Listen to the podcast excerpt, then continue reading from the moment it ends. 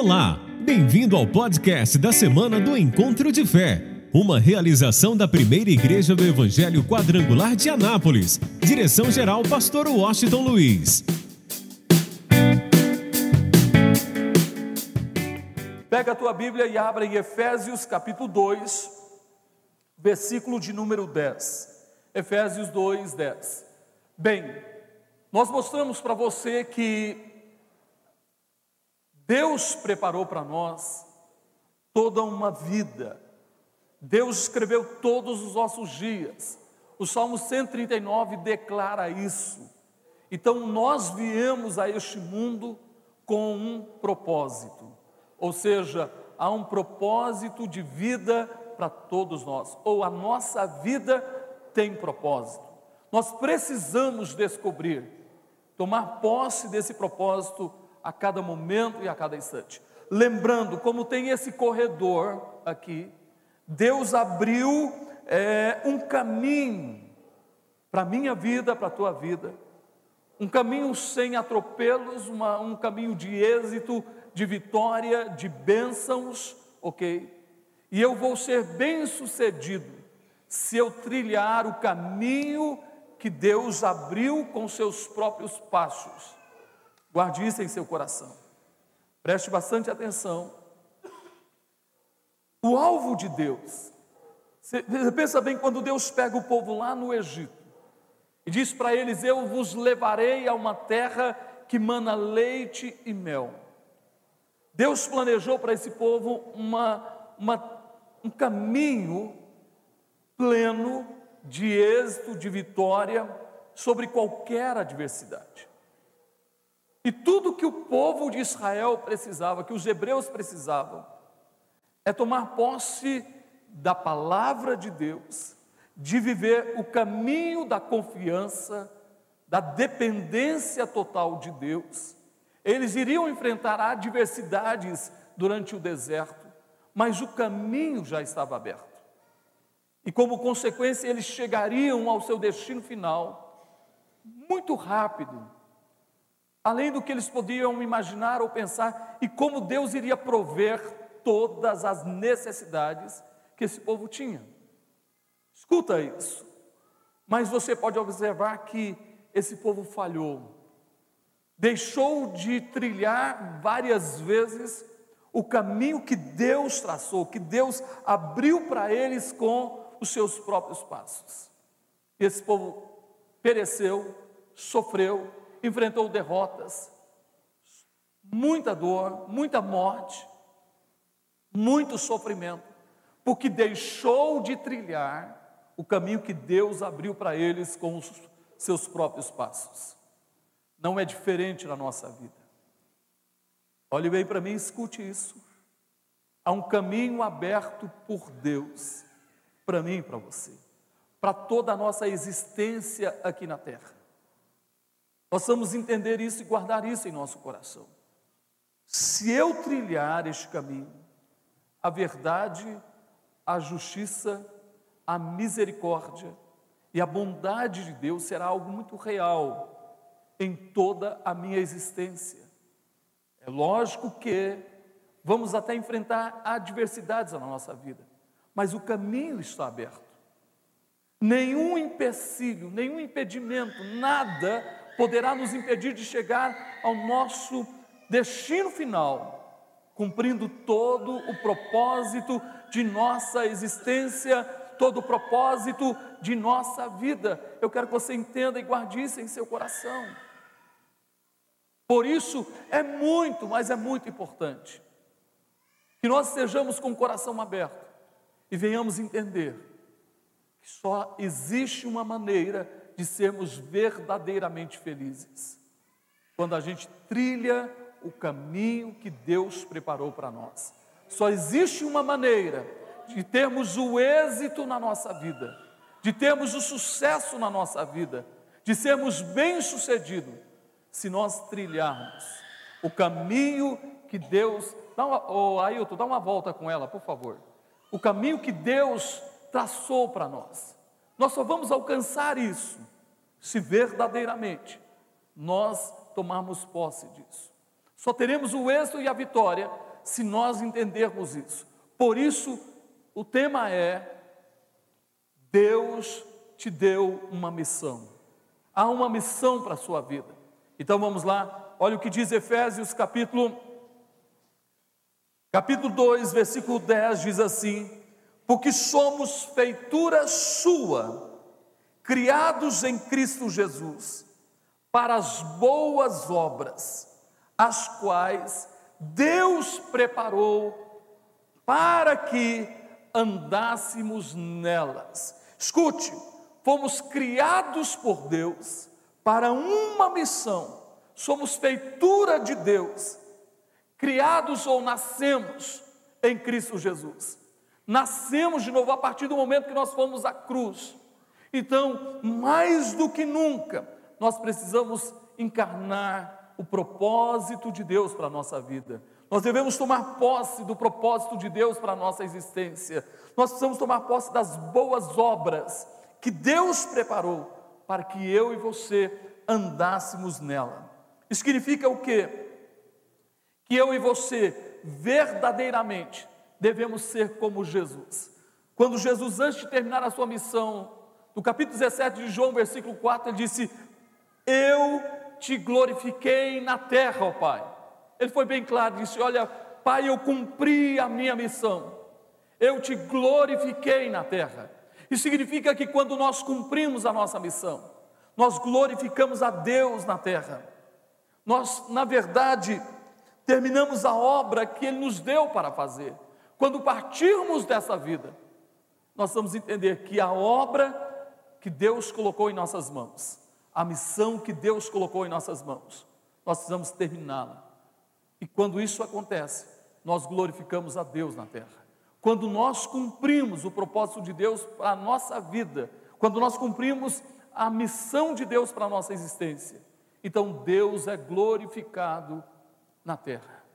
Eu espero que em cada um de nós Deus seja glorificado.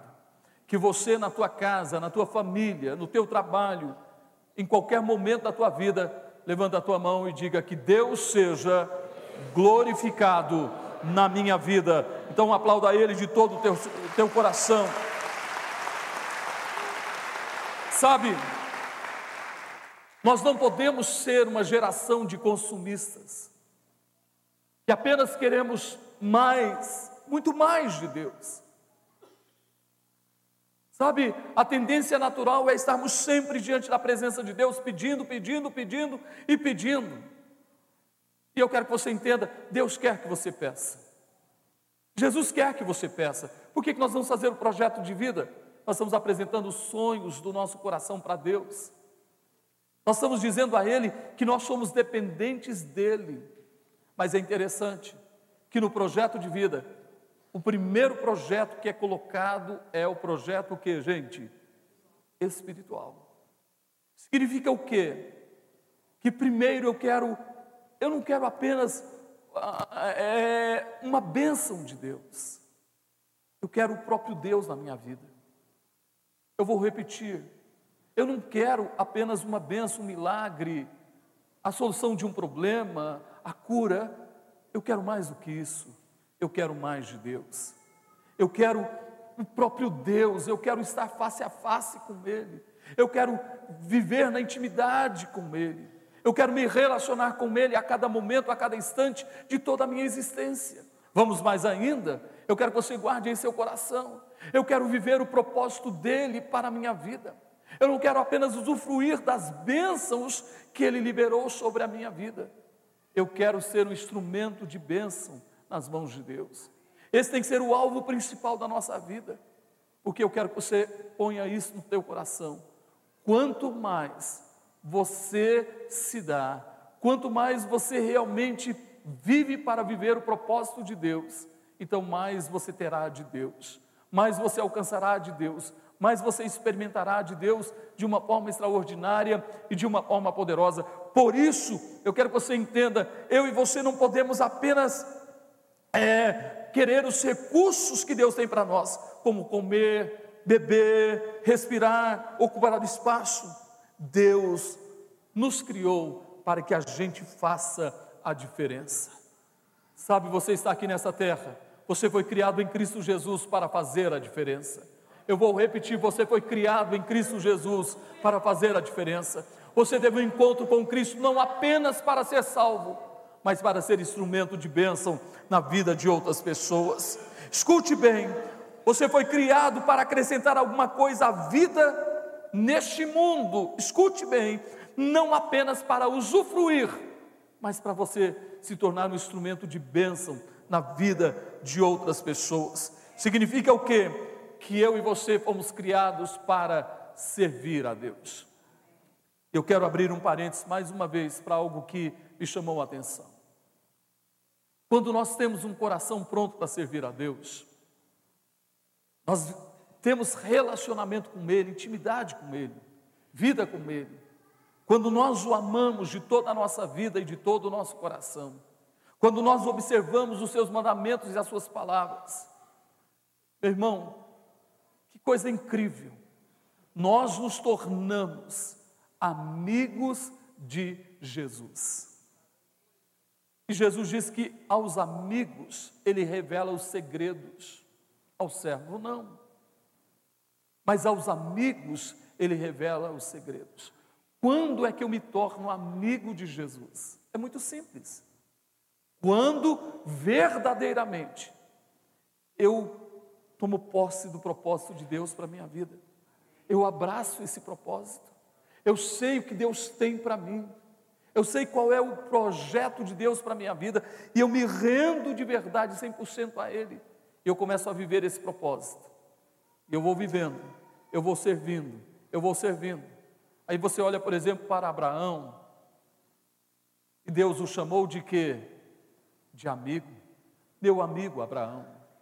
Por quê? Porque Abraão foi vivendo o propósito dia após dia. E ele, ele não permitiu que nada se colocasse entre ele e Deus. Quando Deus o testa, e às vezes, às vezes existem situações na nossa vida que é Deus testando o nosso coração, para ver se o nosso coração é um coração de servo. E Deus testou Abraão. Deus pediu o melhor de Abraão. O presente mais extraordinário que ele havia recebido. Deus lhe pediu Isaac. Deus lhe pediu Isaac. E Abraão provou para Deus que ele era servo, de tal maneira que nem o seu próprio filho, nem Isaac, se colocaria entre ele e Deus, entre o seu relacionamento com Deus, nem o seu próprio filho. Por isso, Abraão estava disposto a sacrificar o seu próprio filho. Por isso, Deus olha e diz: Olha, você é o meu amigo. Sabe, Muitas vezes somos testados na nossa vida, enfrentamos situações adversas da nossa vida. É Deus testando até que ponto nós confiamos nele, até que ponto nós dependemos dele, até que ponto nós acreditamos nele, até que ponto nós estamos dispostos a servi-lo, até que ponto nós estamos dispostos a adorá-lo em espírito e em verdade. Porque é muito fácil dizer, Deus, eu te amo, dizer, Deus, olha, eu te amo tanto, louvado seja o teu nome, quando tudo está bem, é muito mais fácil. Mas quando as coisas não estão bem, a pergunta é: vamos continuar servindo a Deus com a mesma força, com a mesma intensidade, com o coração 100% voltado para Ele? Será que vamos glorificá-lo e exaltá-lo? passando por esse momento de adversidade?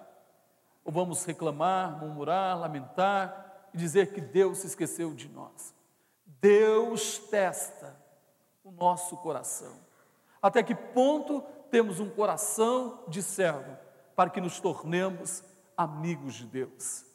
Eu quero que você entenda que o alvo de Jesus é estar com você 24 horas por dia e revelar a você os propósitos do coração dele para a tua vida de uma forma muito especial. Então, escute bem, nós não fomos salvos apenas para a vida eterna, porque tem muita gente que o prazer dele, não, estou salvo, amém, aleluia. Satisfeito, sentado, salvo, e não move uma palha para viver o propósito de Deus. É importante entendermos isso. Que eu preciso entender que Deus preparou boas obras para mim e para você.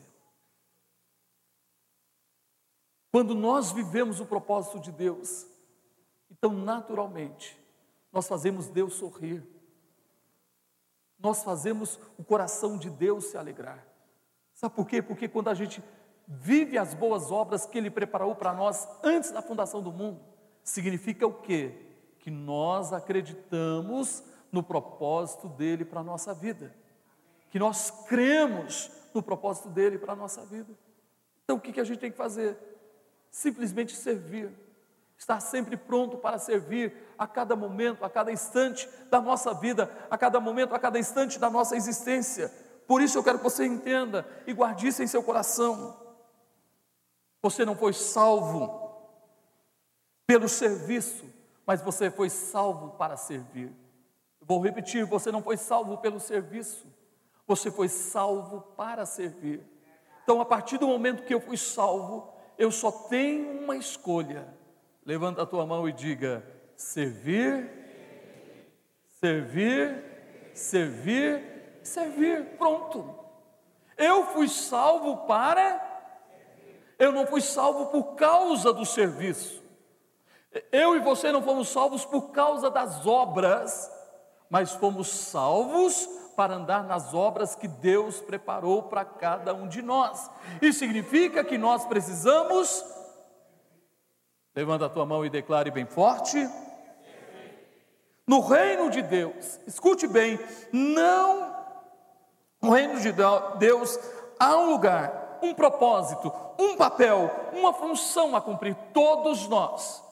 Existe um propósito, existe um papel a cumprir existe uma função a cumprir, e isso é que vai dar a importância à sua vida. Por isso que muita gente fala: minha vida não tem sentido. Quantas pessoas dizem: a minha vida não tem sentido? Há um vazio dentro delas. Primeiro, eu quero te ensinar uma coisa e quero que você guarde em seu coração. Aprenda a celebrar. Vou repetir. Aprenda a celebrar. Aprenda a celebrar as pequenas coisas da tua vida. Quando você levantar de manhã e for tomar café, celebre. Vou repetir. Quando você levantar de manhã e for tomar café, celebre. Faça festa. Pega o pão, o bolo, sei lá o que você tem na mesa e celebre a Deus com júbilo. Sua vida vai ter sentido. Você será muito mais feliz se você aprender a celebrar. Pessoas deprimidas, pessoas estressadas, escute, são pessoas que não celebram a vida não aprendem a celebrar. Se você focar nas coisas boas da tua vida, você não será uma pessoa amarga, ranzinza, você não será uma pessoa cheia de ressentimentos, você não será uma pessoa cheia de medos, de síndromes, mas você será uma pessoa feliz, porque você aprendeu a celebrar. É tão interessante que o salmista diz: celebrai com. Eu tenho que aprender a celebrar. Cada momento da minha vida tem que ser um momento de celebração.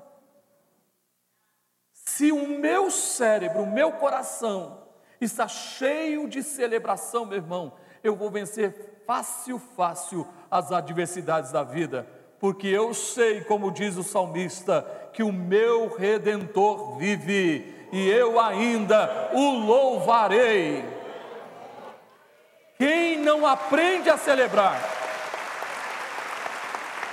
quem não aprende a celebrar é infeliz. Quem não aprende a celebrar é deprimido.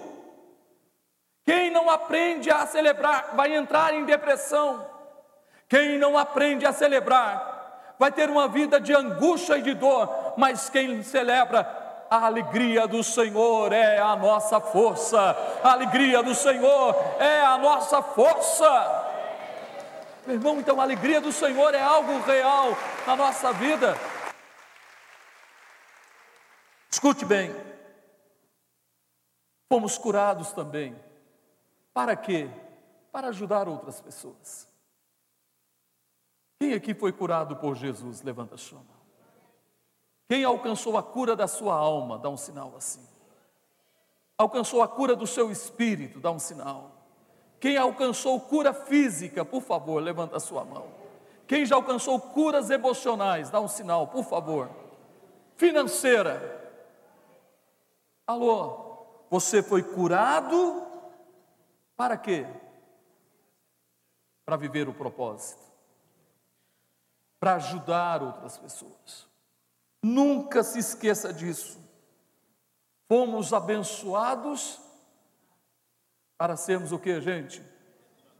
Para sermos bênção. Vou repetir. Somos abençoados para sermos bênção. Aí vamos lá para uma coisa fantástica. Quanto mais você abençoa, saia daqui dizendo: não, esse final de ano eu vou abençoar. Eu serei bênção na vida de alguém. Começando, gente, pela, pelos três nomes que você vai colocar aqui. Você vai apresentar a Deus. Eu quero ver as três pessoas tendo um encontro com Cristo. Eu vou orar por ela todos os dias. Todos os dias eu vou orar para que todas as fortalezas caiam por terra. Sabe, uma das coisas que a gente precisa aprender a orar.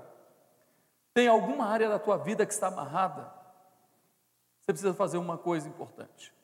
Levanta a tua voz na autoridade e você não vai falar isso em pensamento, não, é falando mesmo, com autoridade. Ok?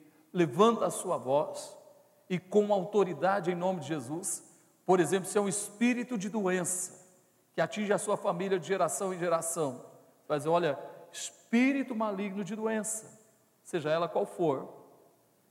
Você vai dizer: olha, de uma vez por todas, você não tem mais lugar na minha casa, na minha família, de geração em geração.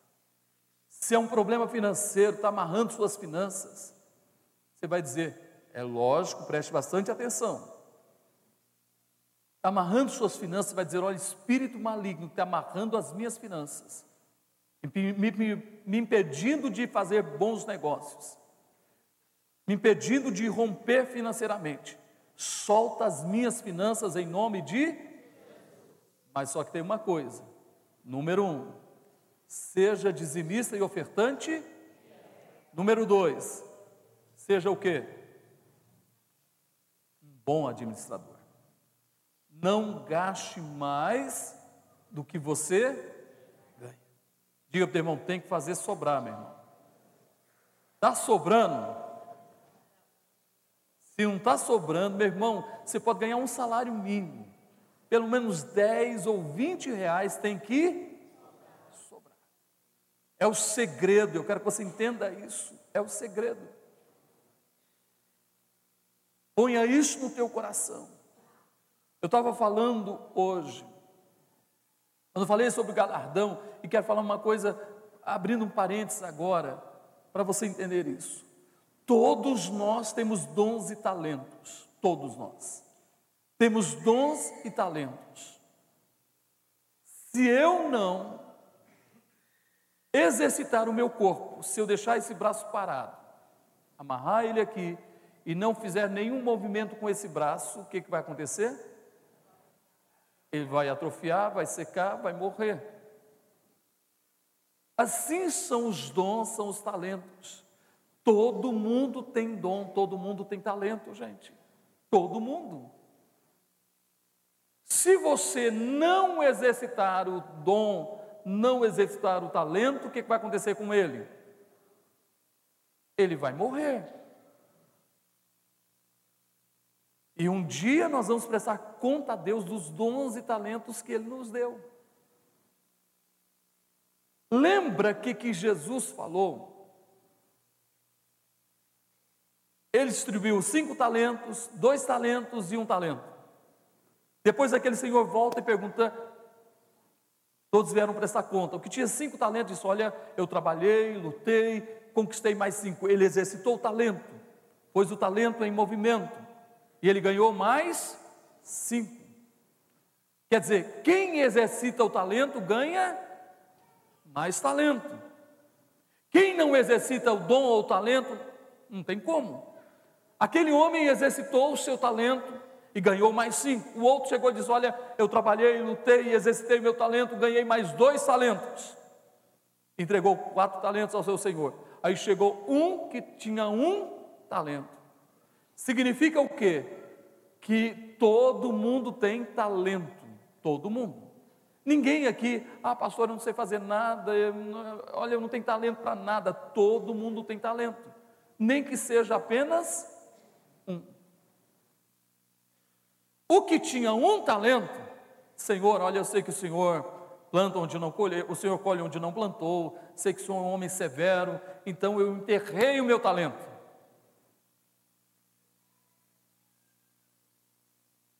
O que, que nós estamos fazendo com o talento que Deus nos deu?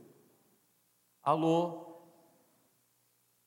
Diga comigo assim: eu posso me aposentar neste mundo, mas jamais posso me aposentar de servir. Quem está me entendendo, gente? Aquele homem enterrou o talento, ele deixou de exercitar o talento. O que, que aconteceu? Aquele talento foi tomado e foi dado para quem tinha dez talentos. Então vamos lá? Aquele que tem será dado muito mais. Alô, quem faz sobrar sempre vai ter mais. E aquele que não tem, até o que tem, lhe será tirado. Quer dizer, pergunta irmão assim: você está no vermelho, meu irmão? Quem está no vermelho, meu irmão, até o que tem é o que? É tirado. É bíblico. Então nós temos que fazer sobrar. Por isso, eu quero que você entenda, isso é uma palavra para ser bênção para a tua vida. E que você também, levanta a tua mão e diga assim: Eu quero ter bênção de sobra. Diga, eu quero mergulhar nas bênçãos de Deus. Quando é que isso vai acontecer, gente? Quando eu abençoar. Quanto mais eu abençoo, meu irmão, quanto mais você dá, mais você recebe. Muita gente não entendeu. Se você assistiu o testemunho do Reinaldo Moraes, quem assistiu o testemunho dele? Um, dois, três. Poxa, gente. Vou passar de novo para vocês. Vai lá no YouTube, Reinaldo Moraes. Assista o, o, o testemunho dele. Reinaldo Moraes, anote aí para você não esquecer. Ele, como criança, sabe o que, que ele fez? Ele, o pastor fez um apelo na igreja uma semana, outra semana, pedindo Bíblias, porque todo mundo convertia, entregava a vida para Jesus, ele dava uma Bíblia para a pessoa que entregava a vida para Jesus. Ele fez um apelo e ninguém veio na igreja, ninguém veio na frente, ninguém ofertou para comprar as Bíblias. E uma criança que trabalhou, não me lembro agora a idade que ele tinha, 11 anos? 12 anos, 12 anos, ok. O que, que ele fez? Ele chega para a mãe, diz: Mãe, eu quero o dinheiro que está lá guardado. Quero que a senhora vá comigo tirar o dinheiro. Dinheiro que ele trabalhou, ok? Fazendo várias coisas, limpando lote, fazendo outras coisas, vendendo coisas, é, velho, essas coisas aí. E ele pegou esse dinheiro, ele comprou 14 Bíblias 14 Bíblias, de couro, bonita. E o pastor, ele chega, bate na porta da casa do pastor, da casa pastoral, o pastor o recebe, o convida para entrar. Ele disse: Olha, pastor, eu, eu vi que ninguém deu oferta, e eu, eu tinha um dinheiro guardado na poupança, comprei aqui 14 Bíblias.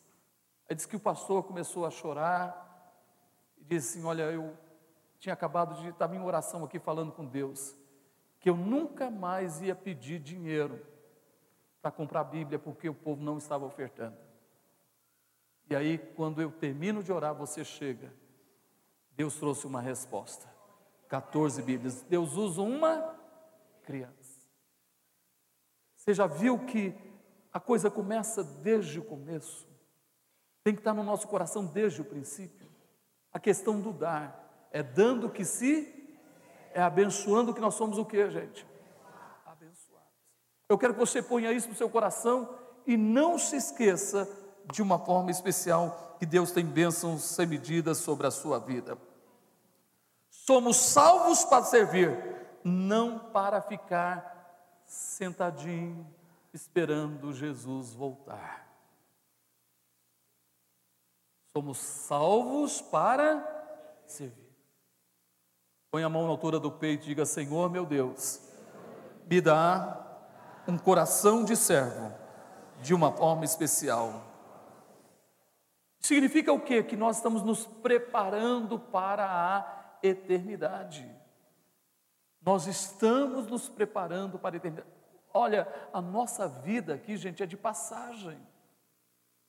Então é muito importante que venhamos entender que quando terminar essa vida aqui, nós vamos nos comparecer diante de Deus e Ele irá avaliar como você serviu os outros com sua vida. O que que você fez? O que que você fez com a sua vida? A quem você serviu? Romanos 14, versículo 12, Paulo diz o seguinte: de maneira que cada um de nós dará conta de si mesmo a Deus.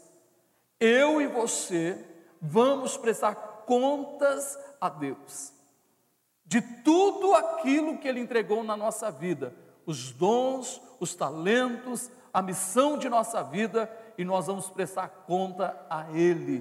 Por isso é muito importante que no teu coração haja o desejo profundo de viver o propósito de Deus para a sua vida. Escute bem, se você na verdade não está servindo, é, está apenas existindo. Se você não serve, você apenas existe, porque a vida foi feita para o ministério.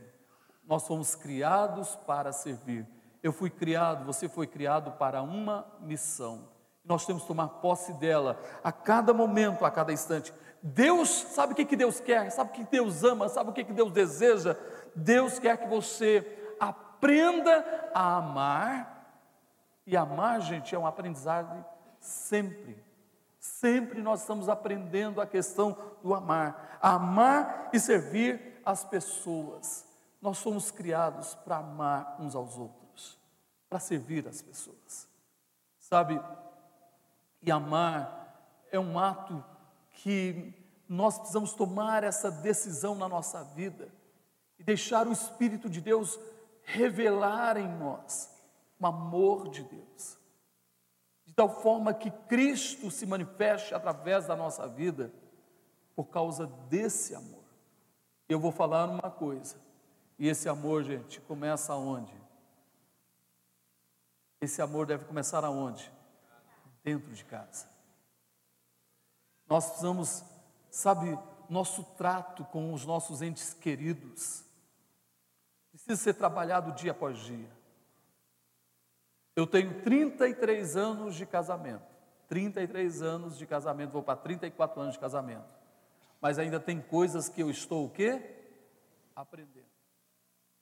Nessa última, nessas últimas semanas agora eu estou aprendendo a ser babá.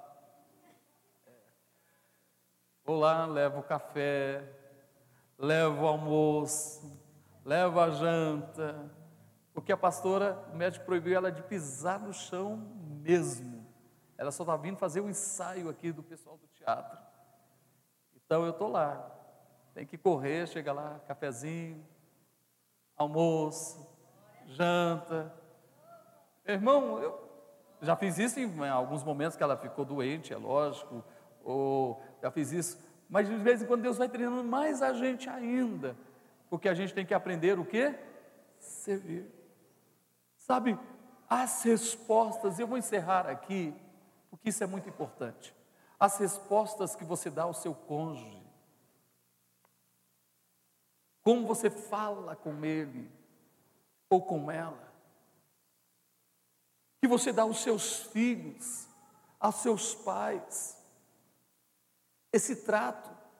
Meu irmão, você pode estar com os nervos cheios de problema, com os nervos à flor da pele, com muita situação difícil, quando você chegar em casa, pelo amor de Deus, deixa os problemas do lado de fora e entra livre em nome de Jesus.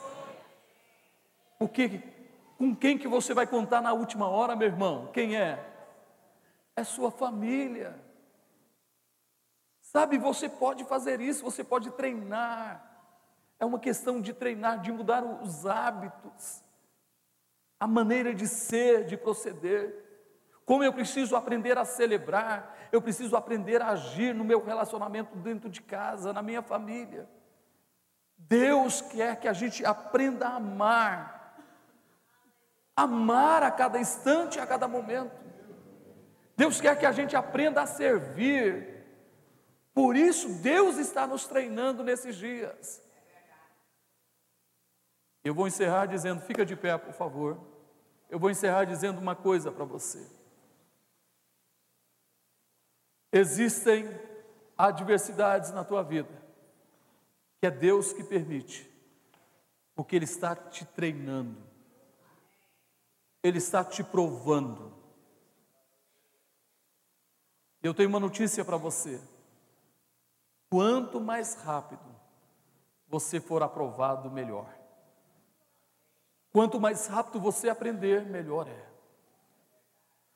Então, olha, aprenda a ver as coisas boas até nas adversidades, até nas lutas que você enfrenta.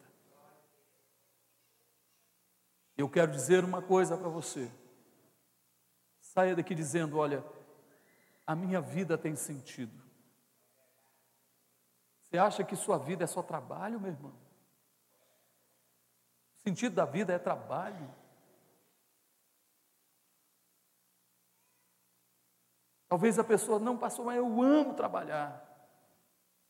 Não, você você está habituado a trabalhar e muitas vezes o trabalho é a fuga de alguma coisa. Ouça o que eu vou dizer. Muitas vezes você trabalha demais porque você está fugindo de alguma coisa. Você precisa descobrir o que é.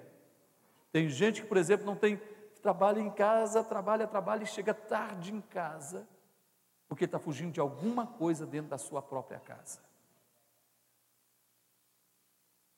A Bíblia diz que tem tempo para tudo e para todas as coisas.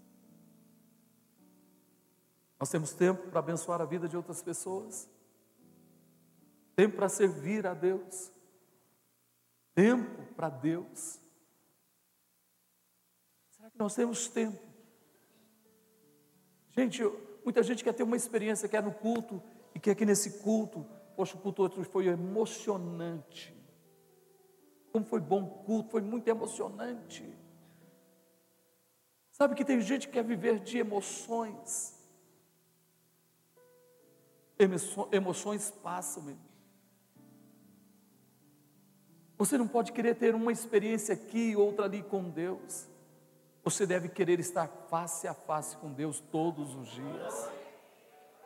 Eu vou repetir, porque ter uma experiência com Deus é muito emocionante, mas o estar face a face com Ele é glorioso e maravilhoso. Por isso, não baseie a sua vida em uma emoção, mas em uma vida rendida ao propósito de Deus, ao projeto de Deus para a sua existência. Lembre-se, você foi criado para as boas obras. Você foi feito, você nasceu de novo para viver sempre o propósito de Deus. E Ele te abençoou para você ser uma bênção. Ele te curou para que você possa ajudar outras pessoas. Ele prosperou a tua vida para que você possa investir em si mesmo, no reino de Deus e investir no próximo que nós vamos entender que é dando que se recebe. Põe as duas mãos na altura do peito. Feche os seus olhos. Fale com Deus. Fala com Deus.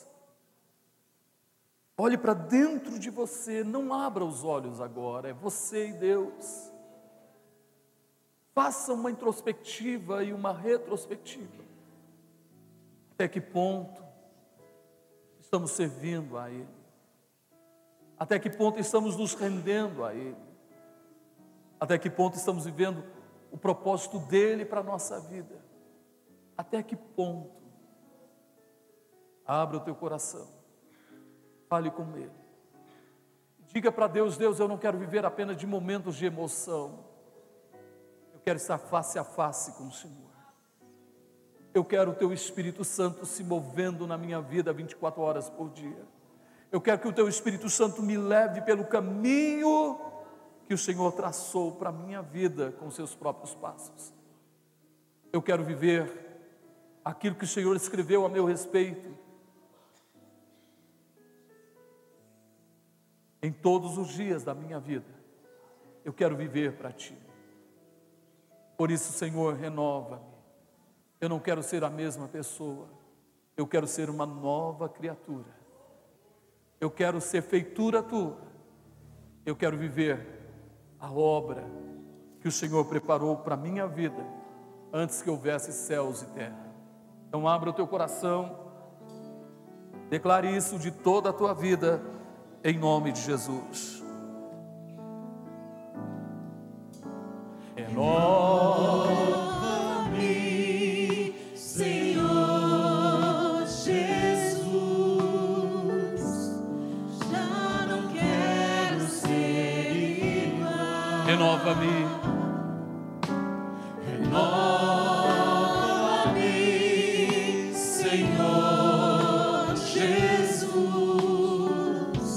em mim, Põe em mim teu coração.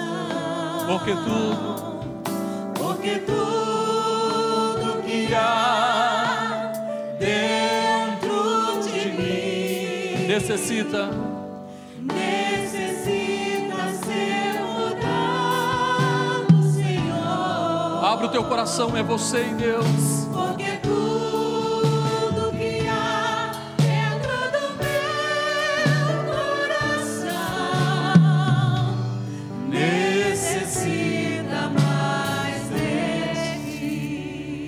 Fecha os olhos, por favor.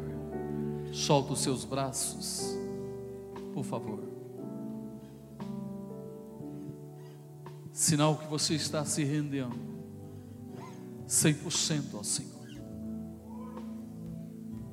Diga a Ele: Eu quero mais do Teu Espírito.